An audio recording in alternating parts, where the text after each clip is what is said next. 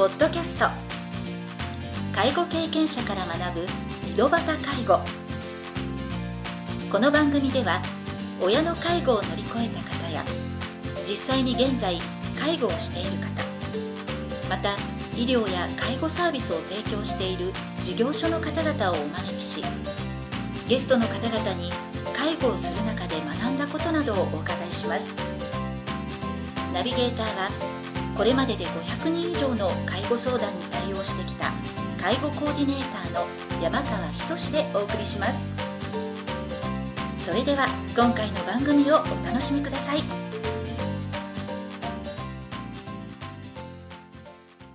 皆さんこんにちは。こんにちは。第3回目の配信を行いたいと思いますじゃあ今回もゲストとしてですね渡辺かな子さんと安藤優子さんをお招きしてお話をしたいと思います。よろしくお願いしまよろすしくお願いしまはい。す。まあ、前回でもですねいろいろな渡辺さんの、まあ、実際の介護の経験をですねお話しいただいたんですが、まあ、その中で、まあ、介護を振り返って例えば、まあ、どのような、まあ、昔の自分にですねアドバイスをするとしたら、まあ、どんなことを伝えてあげたいなとか、まあ、そういった気づきのところをですねお話しいただければと思うんですが、はい、そうですね。だからその介護することっていうか世話をすることに必死で、もう情報弱者になってたっていうのはすごくあるんですよね。うん、で、まあ母がその、えー、82の時に心臓のまあステントの手術手術を受けてでするんですけど、それからまあずんずん体力が落ちてきて、でそうするうちに兄があの海外の方に、うん。あのなんていうか不妊になって、はい。そしたらってなった時にもう本当いよいよそのまあ実際私がするわけですけど、うん。頼れる兄も、ね、精神的に頼れる、うんまあ、兄も、まあね、いる時はよく面倒見てくれてたのであれなんですけど、そういう兄もいなくなってじゃあ私一人でどうしたらいいの？っていうのがあって初めてですよ。うん。あの私の知り合いが「渡辺さん」ってあの一生懸命ね見るのはいいかもしれないけど、うん。やっぱ一人では無理よって今から、うん。で、まあ、お母さんを例えばまあ引き取るにしても、もうやっぱねちゃんとしたあのその介護の施設を利用するなりしないとうん。自分がダメになるよって、うん。その潰れてしまう健康ねあのなんていうか体力的にも。うん精神的にも追い込まれていくから。うん。ここはやっぱちょっとそういうとあの期間をね利用させてもらってやっていかないと介護ってもういつ終わるかわからないですよね。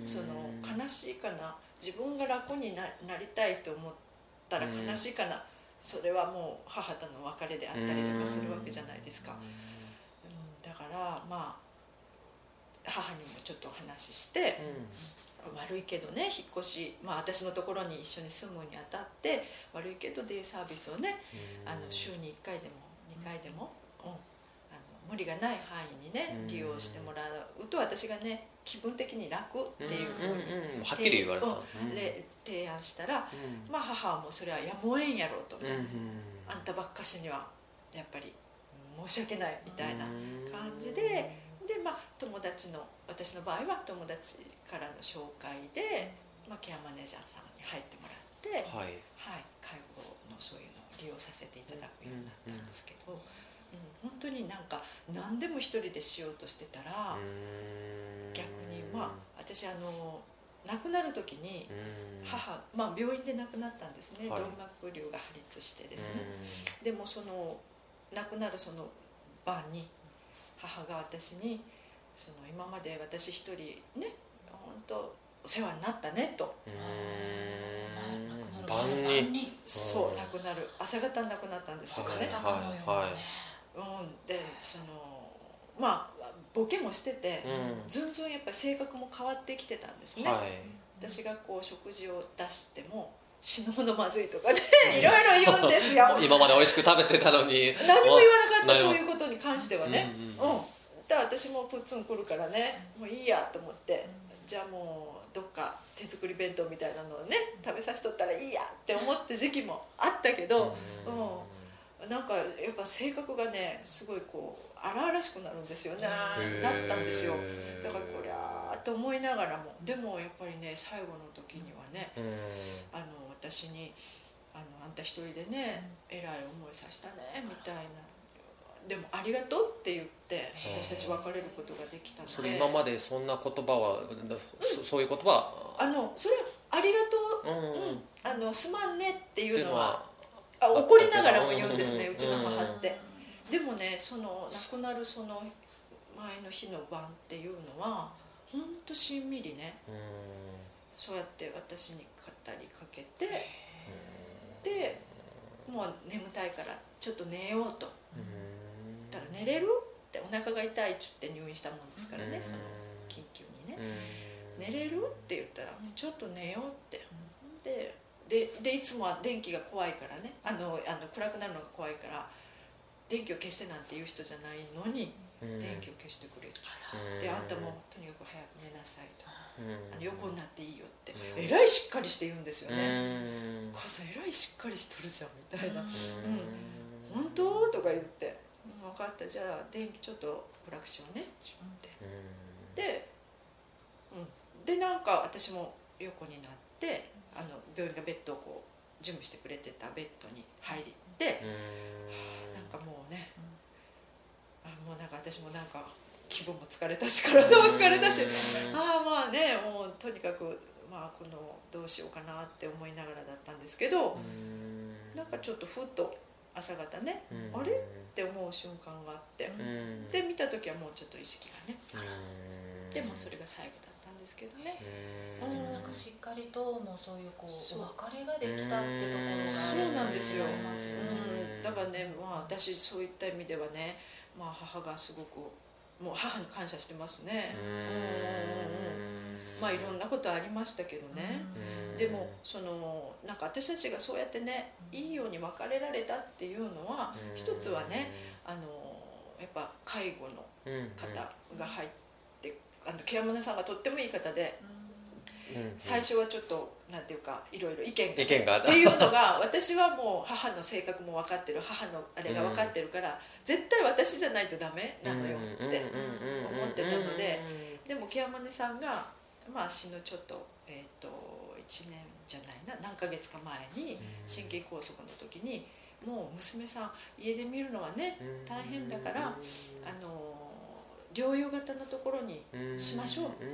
病院から連れて帰る時にって言われたんですよ、でも私それに対してあのピシャッと「いやもう家じゃないとダメな人だから家に帰ります」と「家に連れて帰ります」と。って言ってたらまあそのケアマネさんは私のことを心配してくれてるわけですよ。今以上に大変になるよっていうことも言われたんですけどいやいやもう私が連れて帰りたいからもう連れて帰ります。そのような方向でお願いしますって言ったらそしたらあの、まあ、心筋梗塞して退院する時にねもう綺麗にしてくれてました。もう何もかも、うん。私が介護しやすいように。こういうサービスがある。こういうサービスがちゃんとこれこれはねあのまあ、看護師さんが来てくれるとか、うん。そうそう。福祉用具とか、そう。ね、でリハビリの関係とかね、はい。うん。もうやっぱり知識がない人でなければ対応できないことですよね。私はただもう本当見てそのね世話をしてっていうことしかないけどやっぱりこういう状態になったら何のサービスが必要かっていうのを全部提案してくれて。でもう本当にあの私の希望母の希望を通してくれた形のケアプランを考えてくださったので本当にもう感謝してます、うん、母も本当あのよくしていただいたのでね。またねそこで自宅に戻れるとはね、まあご本人もなんとなく無意識の中でもね戻れないんじゃないんだろうかと思いつつもねそうやって、まあ、あの渡辺さんの覚悟にねどうだろうか。あのよその人はね、まあ、うん、まあその、どうでしょうかね。娘さんとか息子さんに迷惑をかけたくないっておっしゃる方多いけど、まあ、うちの母の場合はもう絶対私だったから、うん、でもそそういう、まあ、私たちの状態に合わせたそのケアというかプランをねちゃんとこう。まあでもねいいケアマネージャーの方にね巡り会えたから。あのやっぱもう人との出会いというかどういう方とやっぱり知り合いになっていくかっていうのがもうすごくね人に助けていただいたなっていうのがあった。ので、うん、本当一人ではできないことだった。でもそこがじゃあ今介護で悩んでる方とかには言いたいことですか、うん。そうですね。うん。だから本当情情報が分かんわかんなない。いしうん。で日々こうなんていうかなやっぱりいろんないいその情報そうそうですねサービスもそうですし。細かくねやっぱりこう提供してくださるというか、うん、その取っかかりっていうのがやっぱりねもう全くこう一生懸命進め介護てでしてるからうんもうそそのそそればっかりとにかく世話することばっかりに集中してるので。そんな時山川さんがいると、ああそうですねもうだからその時にねまた、うんうんやっぱそういうつてというか力になっていただいてうんったらまたこうちょっと状態は変わってたのかなっていうのはありますけどねいやでも本当ねなんかね、うん。いろんなこうそのうん。介護のお話をねこう介護中のお話もう情景が浮かぶようでした、うん。お話聞いてきてね、うん。まあもうそれをねいやいやでも本当お母様も見送られてねうん。今もこうやってあのまた新しい、まあ、次のステップって踏み出されてると思うんですけど、ねうん。とても素敵な活動なさってますね。そうですね。またね渡辺さんの介護のとかまあいろいろそこで感じたことをもとに多分今あのお料理の研究とかにもねあの励まれてるとは思うんですけどまあその中で今後渡辺さんが実際その多分いろいろ感じたことをもとに今料理のことを。そうですね。うん。やっぱり介護を通してこういう考えになってったってことそうですね、うん。あの食べることは好きだったんですね、うん。うん食べるおいいかに美味しく食べるっていうこと がは主でね、うん。まあけんまあ、健康っていうのがねもうなおざりにされるというか健康で当たり前じゃんっていうようなね、うん。意識だったんですけど、はやっぱりね食べるもので体って作られるんだなってうん。つくづくい思って、うん。でやっぱ食事が大事って思ったのはね、うん。あのほら最後寝たきりにうん。半年1年ねえぐらい約なるうん。わけじゃないですか、そしたらそのうんちをしますよね当うん然そしたらやっぱ臭いんですよ。お母さん相当臭いとか言って。変なもの食べてたらってこと？それは。うんでね、うん。私もう本当親子だからね実の親だから「おばあさん臭いよ!」って言って。ただもうケラケラ母が笑う。笑うけどうん。はとね「うん。そうよ」って「そうよ」って。私がこのうん。ちの臭い匂いを作るようなものを食べさせとん。やって思ってあそうよと思ってああお母さん。やっぱ食べるものがねあのあれやねちょっとその体にねやっぱりいいものをこへえそこでなん。か気づきが来たん。ですなん。かふとねでまあまあ本人の好みもあるん。だけどやっぱ繊維質をよくね取らないとやっぱ便秘もするからうん。ごぼうとかを食べさせたらトゥルンと出るんですね。うん。でやっぱちょっとやっぱりねバランスよく食べさせないと本当いかんと思って。うん。ちの匂いがねそれがきっかけで自分のせいだみたいな私中の方ごめん。なさいですいません。もう本当ねもう介護ってそうそこでその発想に行ねくっていうことがもう臭いで終わってしまうと思うんですよ普通の人いやはで普通は言わんかもしれんですよ。ね でももう「お母さん臭い!」とか言ってうん。だからまあまあうんまあでも本当にあのやっぱ体が弱るとねうんまあ薬の関係とかいろいろでまあバランス崩しますよね。だからはい。はい。まあ臭いよね。でもその臭いってこともおっしゃらずに医療関係の方はねうん。おむつの交換してくださったりとかいろいろするわけですよね。うん。うんじゃあその今後ですね、うん。まあ、どんなふうに活動していこうかなって、まあ、その食の方面で心と体を元気にする食事を考案する料理研究家ということでね、はい。うんまあ研究したいと。へーあそうですねやっぱり。社会に貢献していきたいですか？いや社会にこうままあまああの山川さんからねこういう、うんうん。ゆうこちゃんを通じてね、うん。あのこういうお話、はい。私の経験、うんうんうんうん。うん。私の、まあ、経験をねこういう形で生かさせていただいたりとかして本当にあのただ自分がほら経験したことをおしゃべりするっていうのが、うん。まあ何らかの形でね、はい。そのお役に立てればと思ってこうやってね、おしゃべりさせていただいたんですけどね。うん。でも本当なんかねすごく料理が上手でやっぱり美味しいお料理をねこあのうん。やっぱり気持ちが温かくなるようなお料理を作られるのでうん。今後もねそうですね。介護施設に入居されてる方もやっぱり3食のね毎日のお食事が楽しみってやっぱ皆さん口を揃えて言うのでやっぱりまたね渡辺さんもねその中での活動を通してどんどんねご活躍していただければなと思いますので。ぜひぜひまた食べさせてください。お料理。ありがとうございます。ねまた今回は貴重な渡辺さんと安藤さんの貴重なお時間をいただいてまたこの配信をですねまた聞かれた方々のお役に立てるような内容にもなるのかなと思いますので 本当にありがとうございました。ありがとうございましたじゃあ失礼いたします。